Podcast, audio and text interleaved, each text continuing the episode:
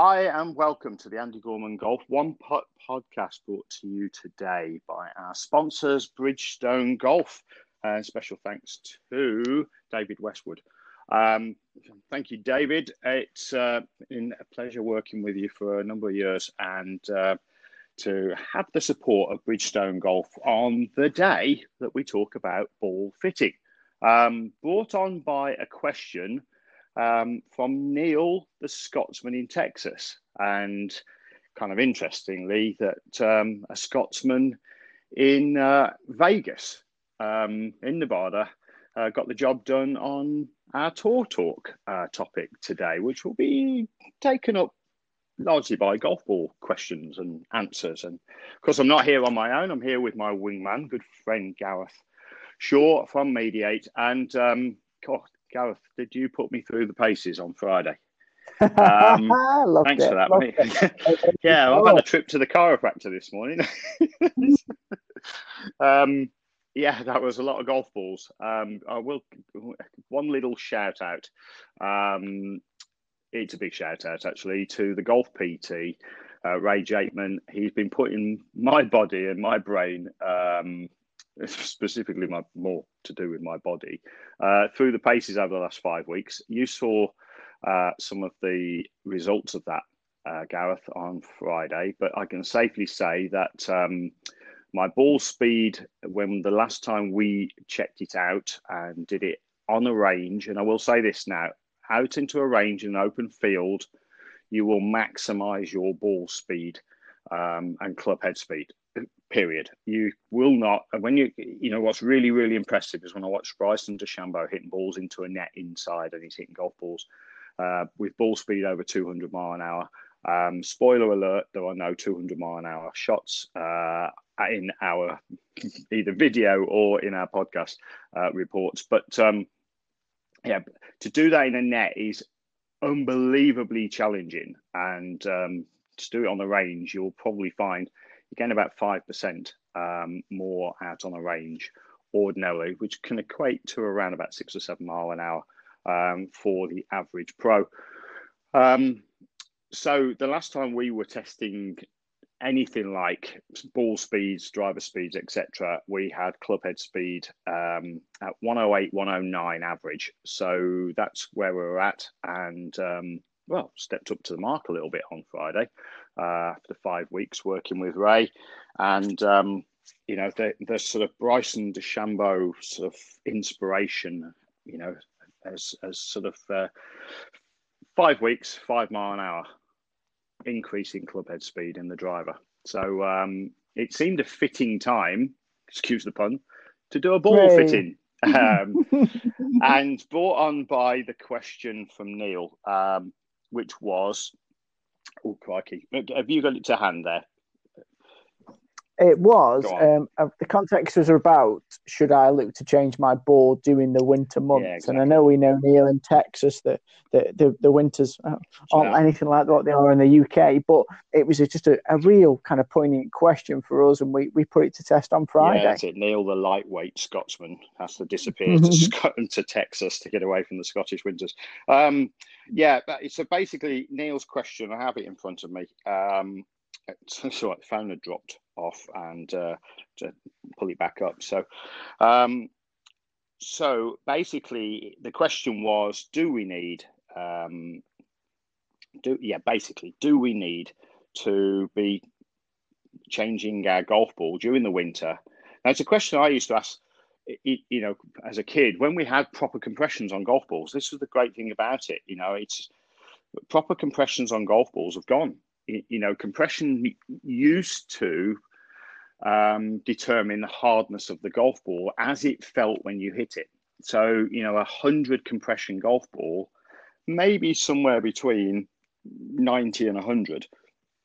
And because the golf ball was wound, um, you know, back in the day, it had elastic windings. A Balata cover golf ball invariably had a um, squishy ball in the middle of it. It was a liquid filled ball, and um, that was the center. And then on top of that was a winding, which was a million miles long of elastic. And um, obviously, think about it, you're not going to get a million miles into a golf ball. So, you know, take mm-hmm. that hypothetically. All other numbers will be accurate. Um, but, but ultimately, uh, the tighter the, go- the golf ball was wound, in effect, the harder it felt. So you would have a 90 compression golf ball, which would be somewhere in the region of 85 to 90 um, compression. And compression was a number, I don't quite remember how they did it, but obviously there's some squeeze taking place over the golf ball and it resisted, the golf ball's resistance basically determined where that golf ball sat.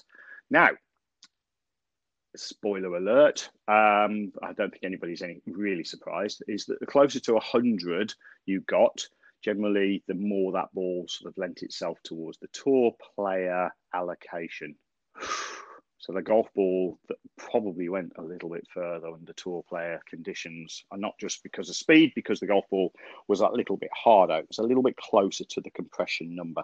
Um, it basically meant though that if you preferred a 90 or you liked a 90, you could actually use uh, a 100 golf ball and it would be somewhere between sort of 85 and, and 95 um, ordinarily, um, probably closer to the 90 mark, uh, 90, 95. However, this compression thing stirs the question that Neil asked us, which was regards to is the golf ball, is it better to hit a softer or harder golf ball during the winter? And the school of thought ordinarily would be because of the colder air, you would take a harder hit to compress the golf ball the same amount. That's the first school.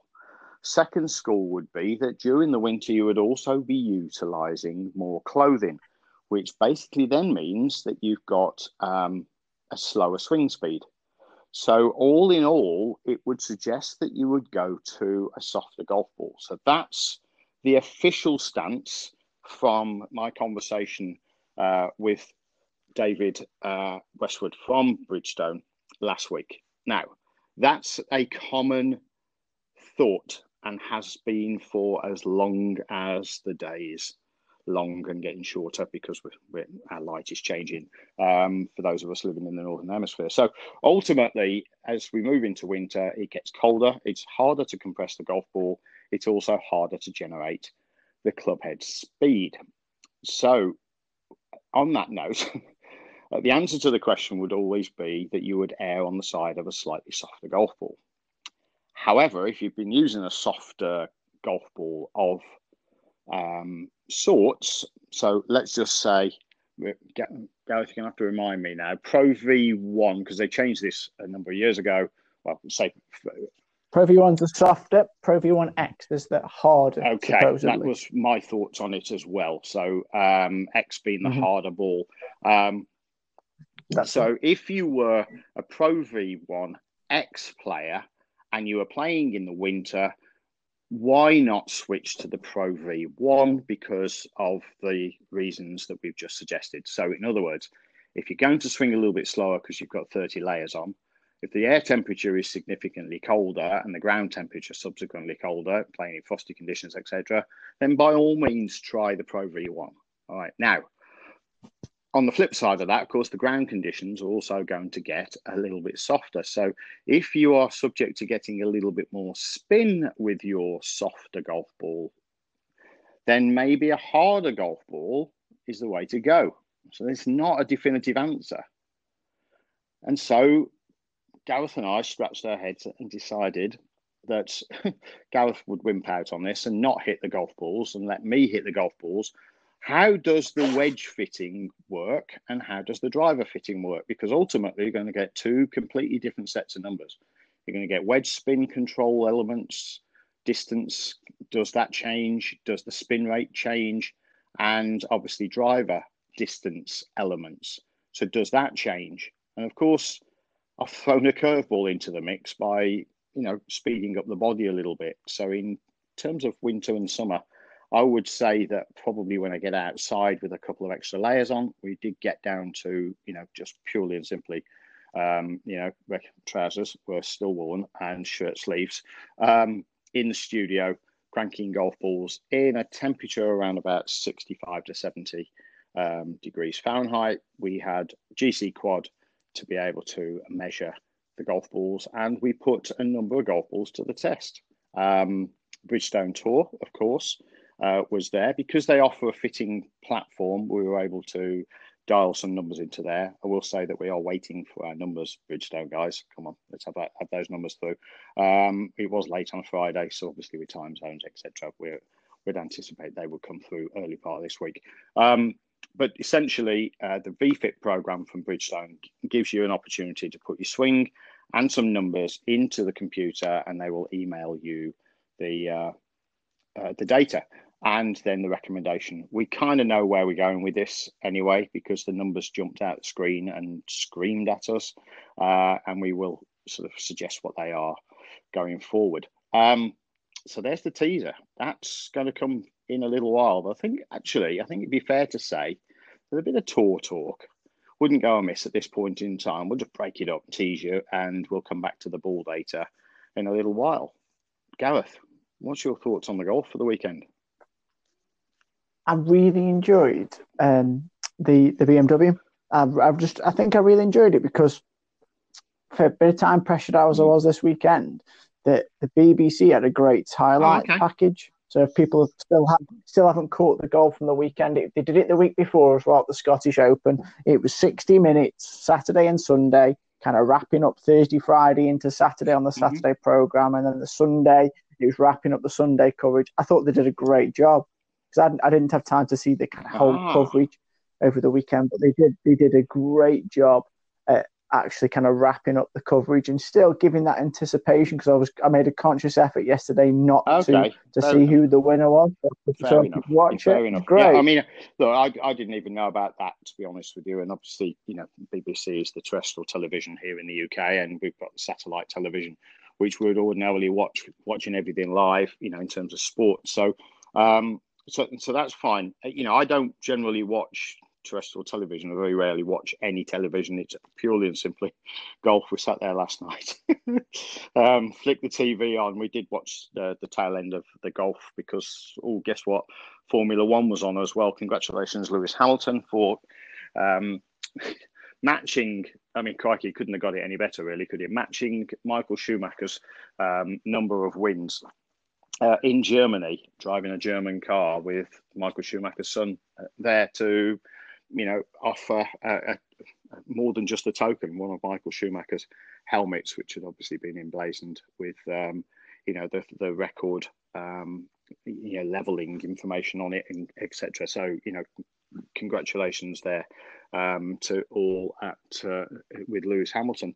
So I've been dipping in and out of that. Look, I, I want to watch the golf as good as anybody, but you know I really like my Formula One, and you know I can just see myself going around the Nurburgring in a Formula One car, yeah, backwards or sideways or in the gravel pits probably. But um, you, you know, yeah, that's the, the the boy in me still you know sees me riding around a, a racetrack at 200 mile an hour. Um, but ultimately, you know, I watch the golf sort of dipping in and out, um, and you know, the, Wentworth for me in October, September October is the right time for Wentworth to host a golf tournament. Always has been. You know, I used to moan and complain. I, you know, I was very privileged to be on the putting green during the tournament week. You know, helping some players out. You know, my regular players um, inside those picking that white picket fence uh, and it was an absolute privilege to be, you, you, know, at the iconic Wentworth. But the greens were never great. You know, it, it, bank holiday weekend in May, last weekend in May, the greens, the greens were just, you know, they were not great at all, and they they all got reconstructed, and subsequently they improved dramatically. Um, but you know, to be fair, in May they were okay, but I always thought that they were about six weeks too early to really host the tournament of that magnitude. And you know, a couple of years ago they switched to a September event, and I think you know it's just been fantastic. This year, moving it back into October, of course, those of you that will be old enough to remember, Suntory World Match Play, um, you know, was the thing we used to watch. You know, Seve back in the day, and Lyle and Faldo and Langer, and you know, crikey, even um, Seve playing against um, Arnold Palmer which went to a playoff. Uh, you know, after 38 holes, I think um, Seve nipped it. But um, and I think he had to, if I remember rightly, had to eagle the last in order to get in, get that to go to extra holes. I mean, that's just ridiculous when you think back. But but you know to have that event or an event at Wentworth back at this time of the year when the the, the, the color of of the um, of all the flora and fauna and the, just the quality of the golf course was just fantastic and of course the quality of the golf i mean you know you can't say any any better than that. Not without its controversy of course. Um, what was your thoughts on the hoodies gareth? Oh i'm, I'm really torn on this. The modern golfer inside me says wear something comfortable. If it's warm on a winter's day brilliant fine. The kind of golf conformity says a little bit. I used to always get this question when I've worked at England Golf, and, and I my answer was that golf's got a uniform. Like if you went to play five-a-side football or for a cricket match, there's a certain uniform to it. So I think on the golf course, wear that kind of uniform, the usual trousers, slacks, chinos, whatever you wear, and, and something on top. So I'm not really that bothered. But if it gets more people interested, and I've seen from a lot of retail sites this morning Yes. That they've actually sold yeah. out of the hoodies. Gal- Galvin yeah. Green, Adidas, Nike, they were all sold out of out yes. of, of hooded tops.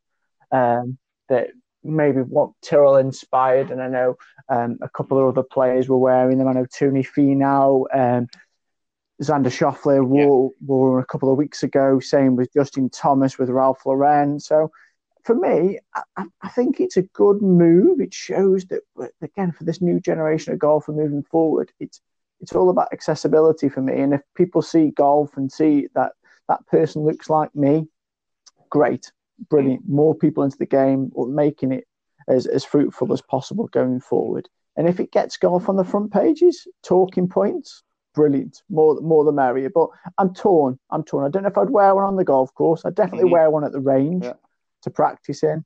But I, I, don't know about you, Andy, but I'd maybe be put off like getting in the way, right. flapping around a little bit. Is, have you worn one at the range? I, I can't remember the last so time I did, have, to be honest. I think you have. Yeah. I think I, I have, mean, yeah. I wish I wish we had the opportunity to actually film this because when you came out with two two angles on this, I've just sat here with my mouth mm. jaw dropped, going like, I can't believe that you're going to sit on tradition fence here. All right. And I'm listening to what you're saying. I think you did sit on the fence a little bit. Um, but I kind of expected that as well, you know, once you got going.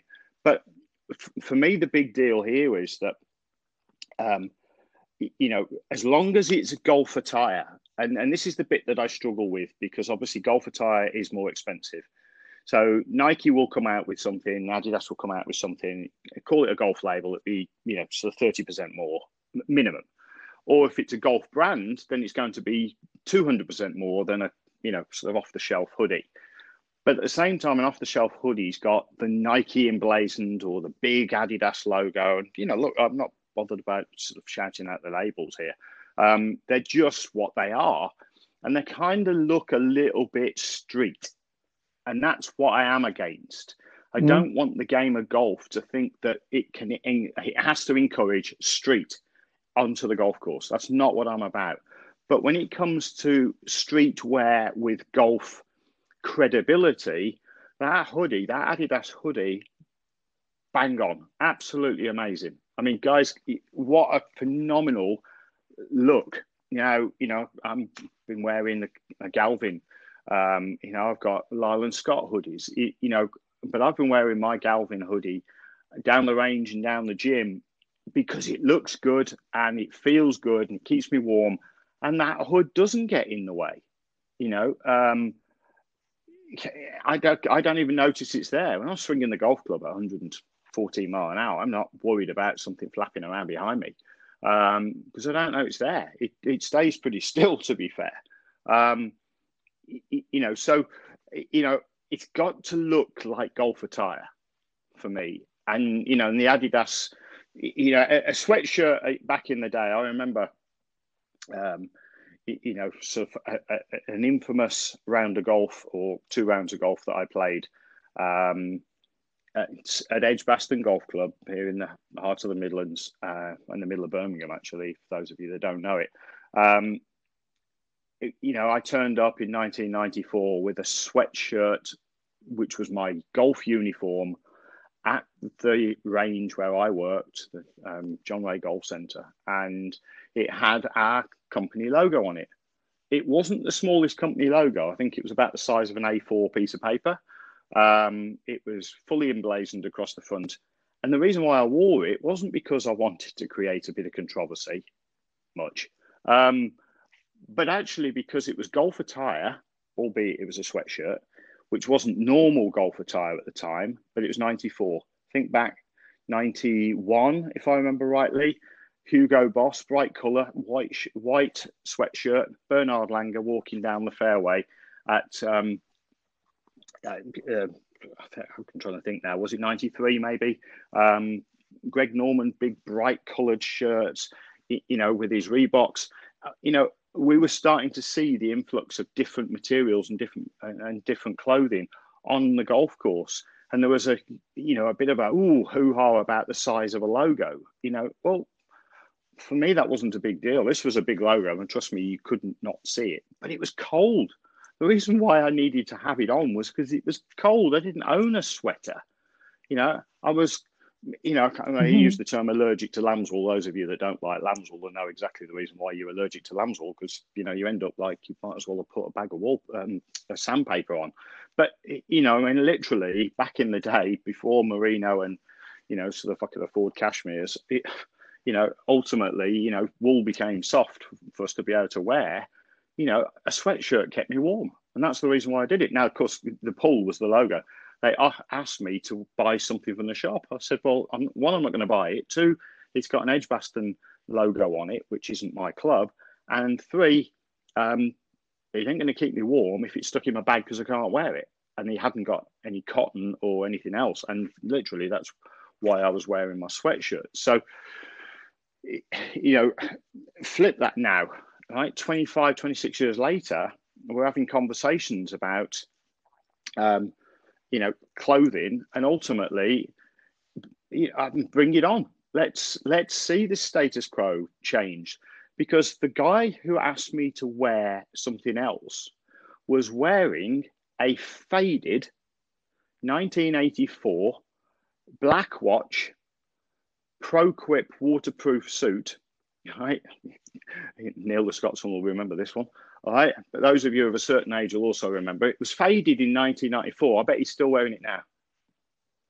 Because there are so many mm-hmm. people who are out there going, oh, but it's golf attire. It lost its waterproof capabilities about, you know, 14 years, you know, 25 years ago, 30 years ago, maybe. He was born, you know, he had it in 1984. That was the line that came out in 1984. Right, he was still wearing it 10 years later. It had stopped being waterproof, but it was also faded because of the being out in the daylight. It had lost its colour as well. But these things, I still see them on the range today. Oh, but it's golf attire. They, you know, get like if you're going to make a call on golf attire, you know, oh crikey, I'm getting off on one now. Then make a call on. It's got to be current. you know, we can't have stuff that is 40 years old and still call it golf attire. Now, uh, one stance I will stand on, and I'll stand on it, sit on it, and I'll shout about it. I'll put the podium out and I'll shout, no jeans on a golf course. Absolutely. Absolutely no jeans you. on a golf I'm, course. I'm They're not the place. Now, yeah. at the same token, no faded golf trousers either from the 1980s match play range. You know, with all due respect, I mean, you're too young to remember what they are, right? But all due respect, you do not need to be wearing clothing that is just because it's a golf trouser that's 14 sizes too small, right? And your belly fits over the top of it, and you think you can still get in it just because it's a golf trouser, and you can't be bothered to go and buy some new ones. And at the same token, don't have to go and buy golf trousers. Right, as long as, like you said, you mentioned the Genos. There's plenty of stuff out there that will look smart enough on a golf course, but absolutely no sportswear. I don't consider a hoodie to be a sportswear if it's a golf brand and it's a golf line. Right, so end of. Right, let's move on. but but I love it, you know, and and the guys have sported it really really well you know, and they do look good. I mean, I gotta be honest with you. I mean, I think Tony Finau's look is a little bit ragged, but you know, he can he can start it out. It looks fine.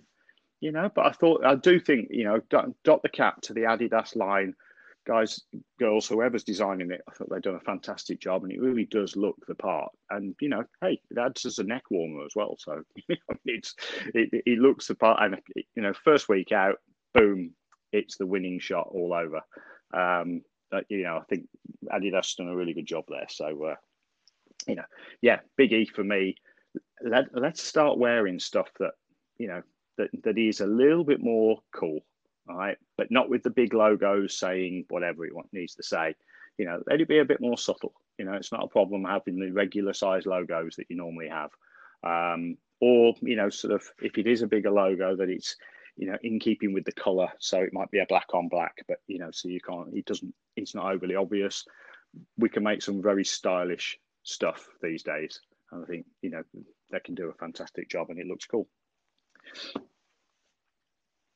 What are your thoughts then, Andy, on the, the LPGA tour? I know we saw it this weekend. I don't know if you've had a chance to see it, but Danielle Kang wearing leg and yoga You've pants got the legs or to leggings. to carry it off, mate. You haven't, but um,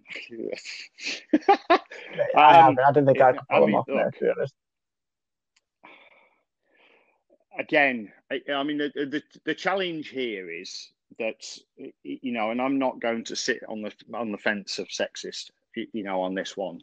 You know, there are some ladies, generally speaking, who would rather not see them on the golf course, and they would rather not wear them themselves, right? For whatever reason, right? That's entirely up to the individual, right? But if you've got, you know, the figure to carry anything off, male or female, for that matter, you know, then certain clothing, you know, Mhm. tight fitted shirts are not going to look great on John Daly, right? As well as they're going to look on, you know, Tiger or, you know, sort of the, the athletes that we've got out there today. Okay. So, you know, we've got to be very, very mindful. And because of that, that's why you have people designing clothing to suit the, you know, the requirement of that body. You know, so a regular fit, albeit in an extra large, is going to look far better on John Daly than a tight fit, you know, compressional extra large, because, you know, John, by his own admission, would admit that he hasn't got the body of an athlete. And the fact that he can move it athletically is, you know, is you know goes against the goads a little bit. But actually, you know, so male or female, it doesn't for me, it doesn't matter. And and from a point of view of, you know, the girls that that sport the, you know, leggings, um, and ultimately the leggings without a skirt over the top or skirt or whatever it is that they wear. Um, you, know, I mean, if they look good in it and feel good in it, it what's the difference between sort of a yoga pant, you know, and uh, you, know, a sort of a, a, a, next to the skin trouser. To be fair, you, you know, a, a, not compressional. I mean, because because that's really what it is.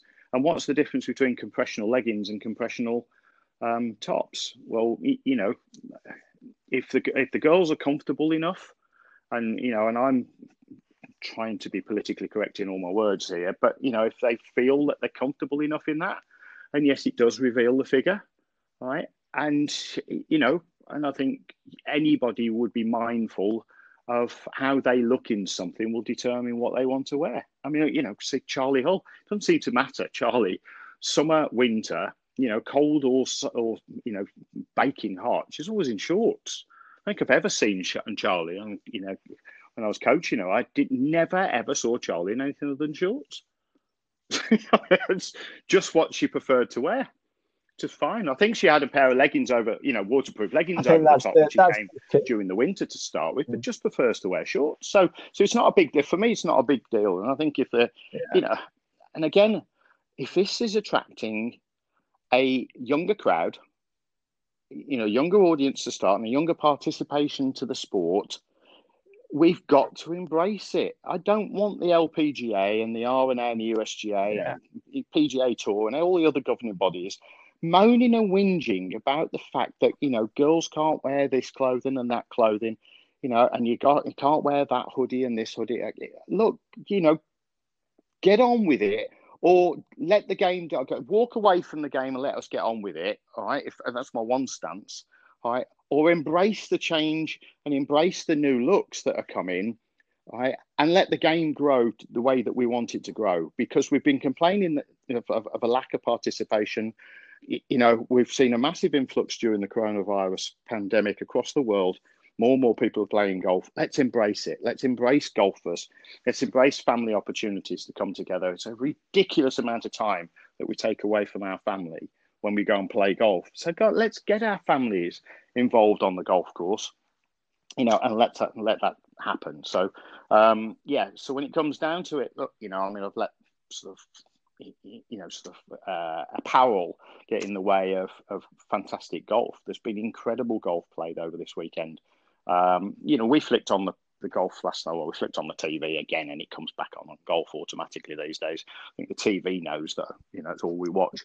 Um, but the you know, and Becky's sat here, you know, me. She said, "I didn't really want to sit and watch golf, but he's addictive, isn't he? what do you mean? And we've just watched Bryson DeChambeau drive a par four with an iron and not the putt in for an eagle. She said, I can't not watch that.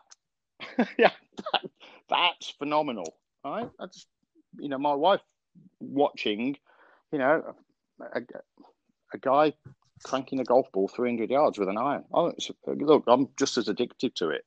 Um, shout out to Martin Laird. You know, fantastic win. I didn't watch it. Um, I will catch the highlights later on during the day. I didn't watch it live because it was a bit late um, for for us. But ultimately, um, you know, great win. You know, good playoff victory over you know some quality golfers and and you know well and truly deserved a great up and down or great save par save at 17 i do know that um, did you see that bunker shot? I didn't Andy? see the bunker shot. Just, I just saw wow. the fact that you know he'd saved par and you know was was just yeah.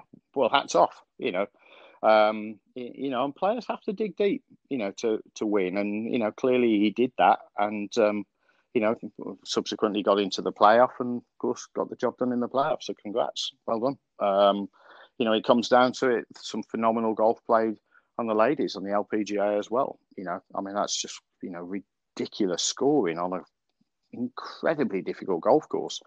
Um, I think it was a five shot victory, was it? Um, I mean, 63 on, yeah, on, 63 on a major, to win you know, on the final last round, major, that's, that's phenomenal. The course was tough. You know, it's it was as if um, Sei Young Kim didn't get the memo of just how difficult the course was.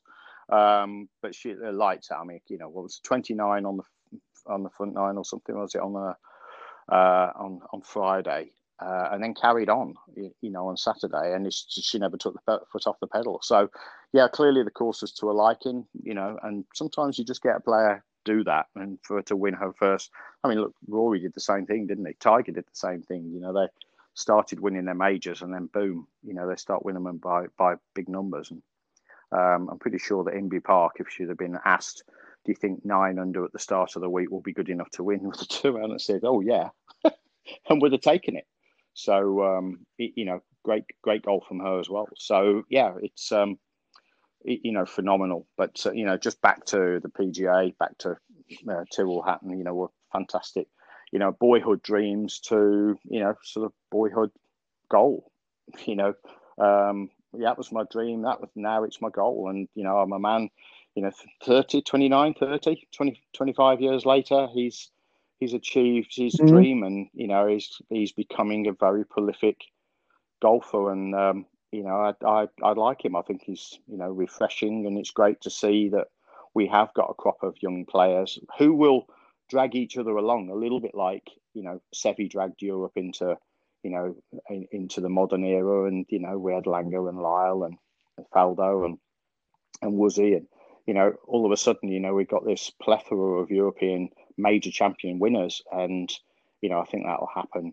You know, with the guys, you know, Tommy Fleetwood, uh, you know, Tommy's, you know, shortcomings on the putting greens are, are relatively short-lived. Um, but um, yeah, Sully, I mean, yeah. Sully again. Sully played well, Andy. I yeah, thought he was going to. He was going to. It's a crazy number. Crazy number, didn't he? And, you know, kind of just stall a little bit. But yeah, you know, it's difficult to keep it going. It really is. And Wentworth is one swing away from from a telephone number. You know, because it's so tight. You know, I mean, I I remember going to the tournaments, you know, sort of inside the ropes, and the and the the way we got into the into the golf course was across the 15th fairway. And I remember parking my car the one day and walking back to the tee. Still on the tee, I've not, I've not played Wentworth, but still on the tee, and thought, right, this isn't a funnel, this is a straw. it is ridiculously tight off that tee. Now, of course, it's tight for somebody who tends to spray it around a little bit, but you know, I mean, these guys are hitting it a heck of a long way, and it's tight. And then they throw a few bunkers in. You know, there's water hazards, there's out of bounds, there's all sorts of stuff. You know, all over you know that golf course, and you know, I think 15 is predominantly the tightest hole on the course. But of course, you know, it's easy to hit it out of bounds. We've seen how many players had over the years hit it out of bounds at number uh, number 17 and number 16. You know, it's it's so, you know, it's just one of those golf courses that you've got to play well. So 19 under par was it? I think um, uh, you know it was won by phenomenal golf, mm. and you know it just shows you you know how well the course played, and you know there was some there's some good runs and and players. You know, sort of having a little pop and getting off to a flying start, and just very rock steady golf. You know, four rounds of golf in the sixties, um, till completely deserved to win it. So um, yeah, hats off there. Good to see Poults back up there as well you know, a lot of good things sort of happening. And um, yeah, he threw a nice yeah. little statement out last night uh, about reducing or, or limiting the amount of loft on a driver. Um, I don't know if you saw that, but he came out with, I think he'd had a drink. Um, he found his tongue. Um, I, I, thought it was a great post, actually, to be fair. And, you know, heartfelt and, and honest. And I think, you know, the more spin you have on a driver, the more uh, effectively the more launch loft you'll have and the more spin the less distance so if you can reduce the um, or keep reducing the loft as players are and increase the attack angle so it goes up then you can reduce the spin and i was taught that uh, by some two guys mark lynn and um, oh my word um, mr adams can't remember his last name now forgive me. Um, but um, yeah, these guys who taught me how to hit the golf ball a long way many, many moons ago. Um, the attack angle is everything. So the more you can swing up on it, and the more you hit on the top of the club, the more you reduce the spin. And you know that's one of the things that helps hit the golf ball a long way. Um, they were using seven and a half degree drivers that have been cranked um, with TaylorMade drivers. And, you know, I was using a nine degree driver and then started to understand a little bit more about it. And, you know, they showed me how to hit drives of, you know, 350, 360 yards, but they could do it with irons as well. And that was the crazy thing. You know, I hit a driver and a wedge to a par four, and um, Mark, Rick Adams, um, Mark hit a four iron onto the par four, drove the par four, 399 yards, I think. It was just under 400 yards. He did it to the back of the green, but the pin was on the front. So he then proceeded to pit and to putt down the slope and off the green. And then I had uh, a three and he had a six. Um, so it's not all about distance, is it? Um, do you think that's part of the debate? Because I know it's very contentious. We're, not talking, we're talking balls, balls today. That's a major topic and, for know, people like Jack Nicklaus. Yeah, um, yeah, like Nicklaus says, they should limit the ball, the, the, the distance the golf ball goes, and then the, the equipment we're, we're argument. Where do you sit, Andy? And um, again, special thanks to Bridgestone for that. But um, yeah, when I when it comes to the golf ball, here's the here's the thing: the golf ball testing equipment is exactly the same as it was back in 1980. As far as I am aware, nothing has changed the golf ball is fired against a solid metal surface and the return rate is measured. Uh, if the golf ball exceeds 250 feet per second, then the golf ball will um, be deemed to be uh, non conforming. It will travel too far. Now, ultimately, um, the, the, the distance of a golf ball uh, sorry, the tolerance of building a golf ball back in 1980 was much more difficult to control when we were using elastic windings, which is why golf balls were tested and those that were tested. If the batch number, I think if the batch number was more than 6%, the batch got um, scrapped and they had X stamps on them. Or, you know, the, the Dunlop 65s turned into Warwicks. And you'd always find a Warwick golf ball at the end of the practice ground when you've been hitting a batch of practice balls because it was a hot ball. It flew further because it was it came off the club face faster. Now, you know what then happened was, you know, Spalding Molitor came out with a golf ball that they could make and actually get much closer to the 250 feet tolerance. So ultimately, what was going on was that golf balls were basically being built somewhere around about the 230 235 feet per second and uh, obviously there's a massive fall off. So you know, if you think about the numbers there, um, the golf ball's in the air for a certain period of time, but the distance, the speed the ball comes off the club face diminishes very quickly. So it's 250 feet per second in the first instance, and then it slows down quite dramatically. It still hurts if it hits you, just for the record. Um, but ultimately, the, that slowdown rate and that distance build tolerance was 20 to 15 to 20 feet per second less. And then they're hitting the golf ball in the air for longer now. So you get a double whammy on that. So so now we're building golf balls. The hot balls are normal balls, right? And they still can spin them and control them. So the tour player ball would come off the club face at 235 feet per second but he gave you a, an, an, edge of spin and control. And the more spin, as I just said, the more spin, less distance. But the player was able to generate more speed, so he was able to get the ball in the air for a little bit longer, so it carried a little bit further. But ultimately, those calculuses now gone through the window when we're able to spin the harder golf ball. So ultimately, you know, the bifurcation principles of having a tour ball like they did in tennis a number of years ago um, means that you can dial that number back to whatever you want. So you could pull that golf ball back to say 225. Um, and yes, it would cost the manufacturer some money and it would cost um, R&D, uh, you know, going forward. Are they making enough money to be able to do it? I think if you'd have asked the question 12 months ago, we'd have probably been able to say, yeah, they are. But now I think everybody's been affected by the, the, the recent times. And so it's maybe not the time to do something like pull the ball back. But if we do, if we limit the loft on a driver, so you get the measured loft on a driver, let's just say for argument's sake, it's nine degrees, that number, and you can't have anything less than nine degrees. The harder you hit it, the more spin you put on. So yes, all the tour players will be using nine degree drivers, but what actually happens is the harder you hit the golf ball, the more spin you get. So actually, you may fly the golf ball a bit further, but it won't run as far. So you can you can level the playing field a little bit if you limit that spin, if, or you increase the spin if you hit it harder. So if you get a guy who's hitting the golf ball harder because he's able to generate the, a faster club head speed, because he lengthens the club, because he reduces the loft, then to counter that, he can hit the golf ball further. You add the loft back, and he can't hit the ball further because he increases the spin. So he may carry it a little bit further, but he won't necessarily roll out any further because he's got too much spin on it.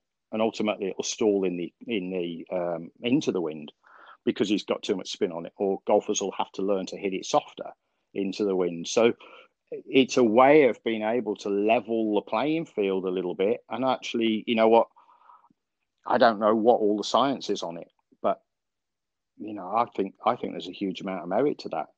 Let's just make the least lofty club in the bag a putter, right? And everything else has to be more than 10 degrees. Now, it'll affect me as well, to be honest with you, because I'm using a driver that's got 10 and a half degrees of loft on it, but actually I de-loft it um, because it's got the ability to be able to do that. So, you know, and it's, I think it goes down to about nine degrees or something like that. I think it goes down to one and a half degrees. So, you know, that would take me down to nine. I think nine's perfectly acceptable, but you know, if if the manufacturers turn around and were told by the R&A and USGA that the maximum amount of loft, measured loft on the club when it's positioned flat on the ground, you know, was uh, was was had to be at least nine degrees aloft. Uh, yeah, I think that would that would level the playing field. So Definitely yeah, when, when Bryson's got one I mean, teed up you know, at we've, five and a half done degrees. That for a long time. I mean, the biggest challenge of all, and this is the bit for, for me with Bryson, was is side spin. The less loft, the more side spin. And the more the club face is relevant, you have to square the club face up. You know, we know with the putter, that if the face isn't square, ultimately you end up with a club face that's going to affect the golf ball. So, you know, it doesn't really matter what the path's doing when 90% of the golf ball at, you know, two degrees aloft you know, one to two degrees aloft is going to see 80 to 95% of golf, uh, golf ball um, direction governed by the face angle of the club. So, you know, get your club face square, you know, first and foremost. But if you don't match the path and the club face, you get masses of side spin. And so that's a skill in its own right. So a player who's going to use, I mean, look, you know, Bryson had it all over the park on Saturday. We saw, you know, I did watch some of that and it was just like, whoa, what's just happened here? You know, as a guy literally can't keep it on the park. Well, those days are going to happen when you've got five degrees. You know, so the guys will hit it straighter. So, you know, where's now the premium? The premium is, well, you know, straighter is not, it's not going to be as far. Now you can tuck in your fairways a little bit. You can tuck in your your fairway bunkers. You can make the golf courses more playable because the guys can't carry the golf ball as far. You can only carry the golf ball as far if you can launch it in a certain way. So, you know, and again, being able to apply all the factors that go with it. As we know, if you reduce the loft or change the loft factors or change the path factors on TrackMan, you can go in and dial in these numbers, change it, you can get optimization. So, with a certain club head speed, you can change the launch angle, you know, launch loft or launch um, attack and optimize the numbers. You can see what happens if you were to change those parameters. But if you, you know, had a limit on the amount of loft on a club, you know, I think it would dial the ball back very, very quickly. Um, yeah, we'll always have a freak in there. You know, always have somebody who can produce a certain amount of topspin, you know, or, or effective lesser spin and flatter flight. And you can't put topspin on an elevated golf ball. Remember that. So you have to produce backspin to get it in the air. But it, you know, so it feels like you're actually able to loop the golf ball a little bit, you know, so it flies flatter and carries a bit further, which is what Bryson's doing but it's the configuration. And what I saw from you on Friday, that was the that was the really uh, cool yes. thing. I mean, you, were, you were hitting it really well. Sound like I'm blowing my own trumpet, but you know, um, the, answer, the answer to the statement is yes, I was hitting the golf ball well, and you know, I'm hitting the golf ball well largely because I can hit more mm. golf balls because I've got a body that stands up to it. Albeit I'm aching today, and I have been to see the chiropractor. Um, but the reason for doing that was, you know, because I've got a problem as I think I mentioned last week, I um, was diagnosed with scoliosis, which is a mild curvature to the spine. And, you know, my PT felt that, you know, ultimately we could get that with, you know, could get some of that straightened out. Well, the images that I could show you will definitely suggest that within five weeks, the straightening process is very evident. So, you know, so that encourages me.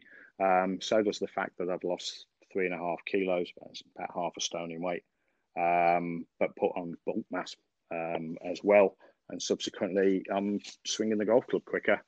Um, and yeah, I'm aching today because I hit 60 plus golf balls with a driver over 110 mile an hour. So, you know, that's not been done in a long, long time. The fact I was able to do it, and I was feeling a little bit tender on Friday. I pushed it a little bit harder than maybe I should have done, but you know, your time is so precious and so expensive, Gareth. I had to push through, and you know, um, you know, this guy's hourly rate is ridiculous, guys. If you think I charge a lot for putting lessons, it's yeah, to spend an hour with Gareth or two is uh, you know is one of those things. But yeah, we got some uh, ridiculously good and exciting data. Um, so, I mean, let's dive in. You know, we had a um, do you, do you want to shout a few of those numbers out, Gareth?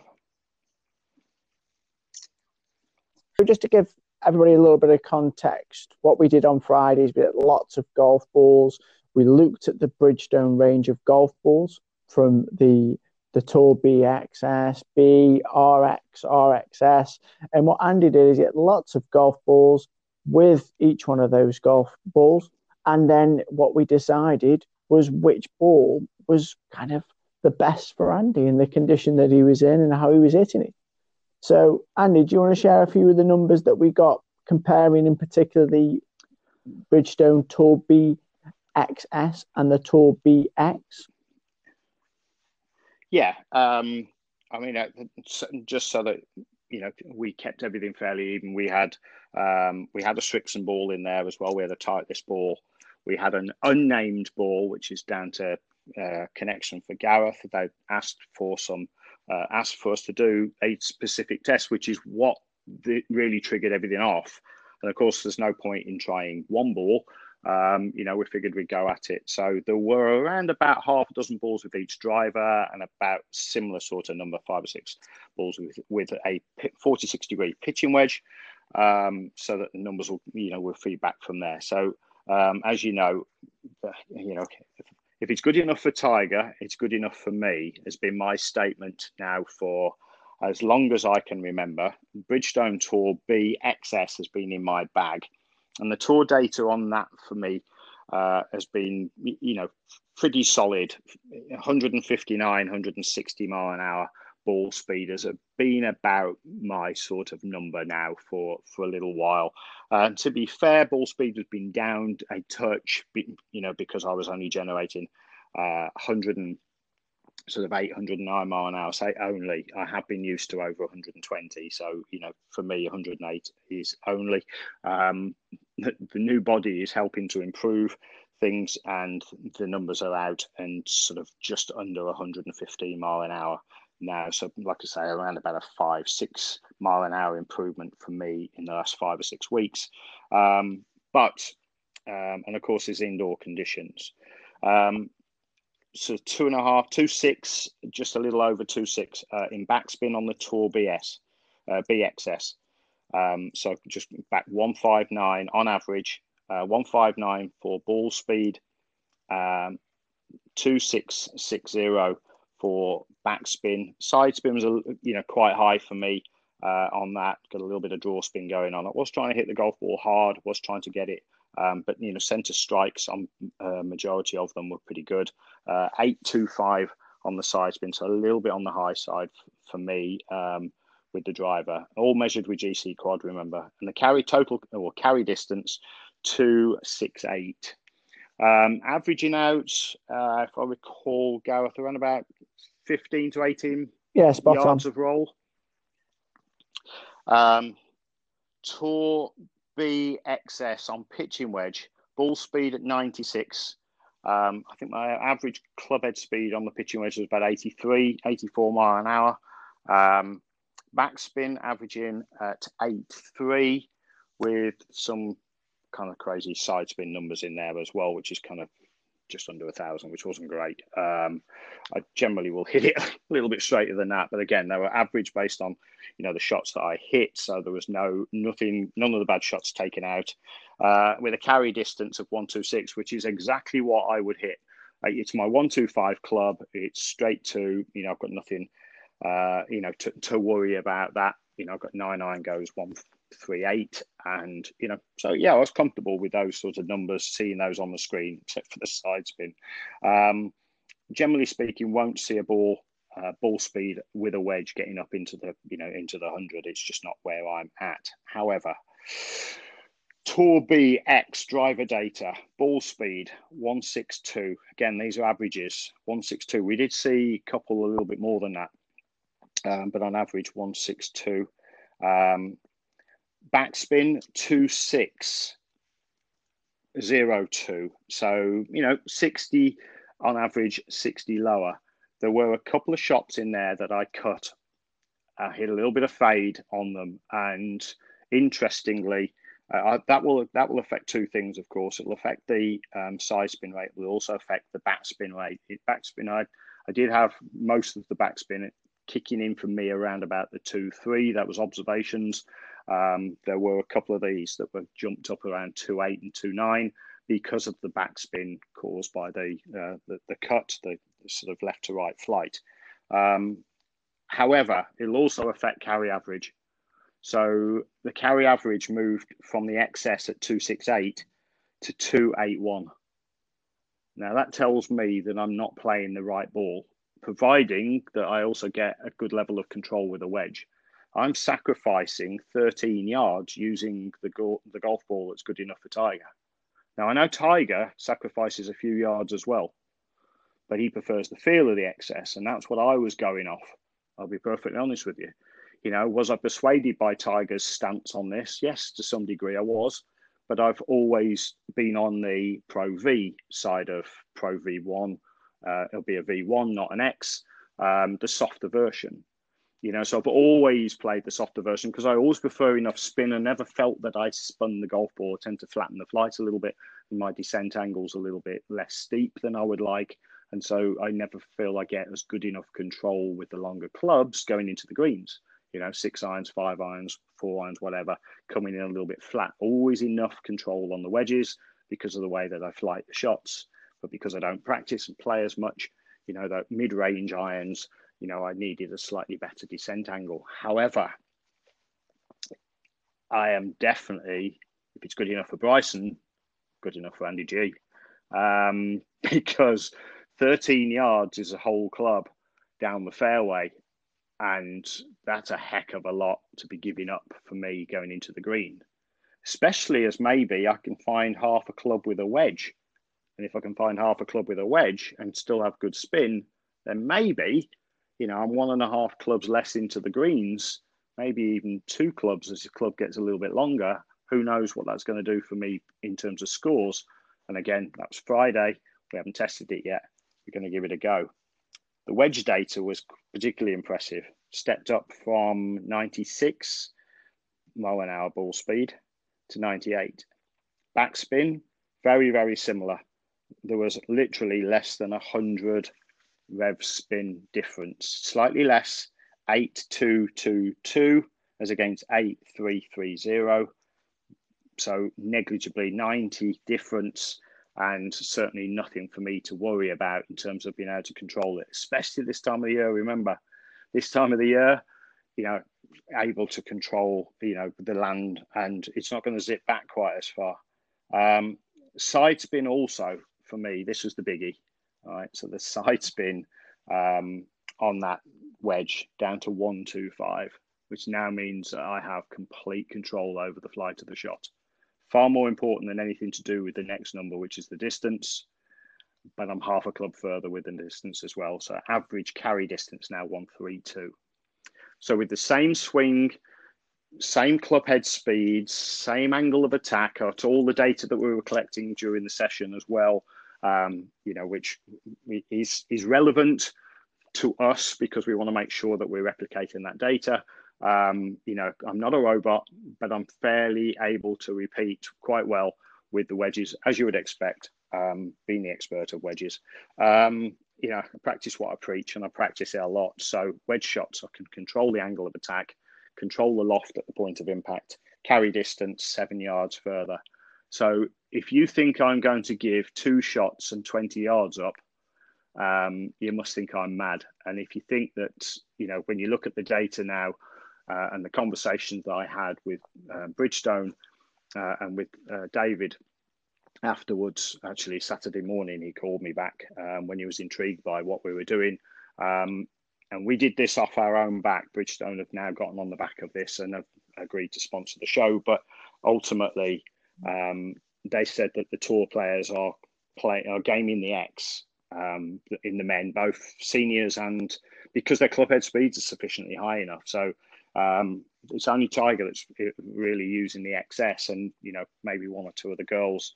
Um, you know, most of the guys are using the X. So you know, was not surprised to see and hear my data numbers um, with what I could recall. Uh, interestingly, you know, I mean, Gareth, you've got the data there for the um, uh, for the for the other golf balls, but you know, it's not going to persuade me to play another golf ball. They were very comparable, um, you know, in terms of overall data, within a yard or two in terms of distance and spin rates and numbers were very very similar. There isn't a huge amount to be going on, you know, on with or you know, sort of changing things for the sake of changing things. Uh, you know, they're very comparable golf balls, and I think you'll find this amongst and across the board that a premium ball is a premium ball, but to dial yourself in and to pr- try some of the you know the range, whether it be an X or an XS or a, a one and a you know a one X, it, whatever it might be. You know, there's plenty of other golf balls out there. give them a try and see what performs best for you. Ball fitting is available, something that we offer, something I've offered. I'm not shouting about it, but using the V um, the V app, the V Fit app from Bridgestone gives me an opportunity to be able to help you to make it an informed choice as to why a golf ball should be in your bag versus another one. And you know, we can do this kind of test. If you want to take your game to the next level, this is something that you really need to be doing. It's not just a case of dialing in the right amount of loft, you know, spin rates and everything else, all these things, you know, but also determine what have you got in your bag. And we've talked about it before in terms of shafts and, you know, shaft weights and shaft flex, all those type of things are going to determine lots of variables. But dialing in your golf ball could actually mean that you're able to hit the golf ball a bit further down the fairway. And that could be something as well as controlling the spin, which means you hit it straighter, could well be something that helps you to lower your scores without even changing anything else. And that could be worth several shots around. And if that's not worth a try, without going to get a golf lesson, without going to change your equipment, you know, it's going to cost you, you know, potentially thousands of pounds and dollars these days. Just trying to find out which golf ball best suits your game, I think is well worthwhile. Do you agree? Totally. I just think the exercise that we did, we put a good couple of hours aside on Friday, and it was well worth the result because I think you were so quite surprised. I, I haven't seen that, yeah, that I was. from yeah. you of a bit like, oh wow, this has made a difference.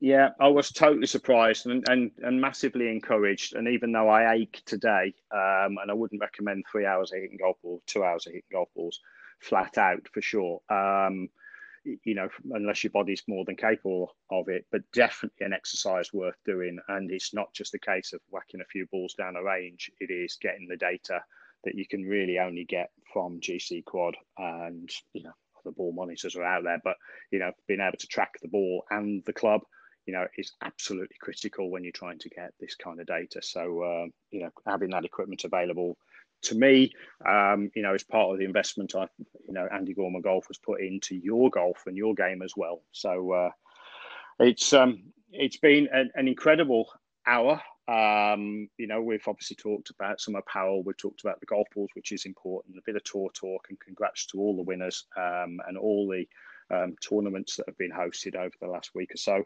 Um, it's been great again, Gareth. I do appreciate your help and support. I appreciate everybody's uh, from our audience. Every time you tune in, um, we get a nice bit of encouragement from you. And uh, if you can give us a like, if you can like us on our different platforms, obviously the podcast. Um, if you like what we do and you'd like to buy me a coffee, I'd gratefully share a coffee with you. So the link will be uh, at the bottom um, of the post.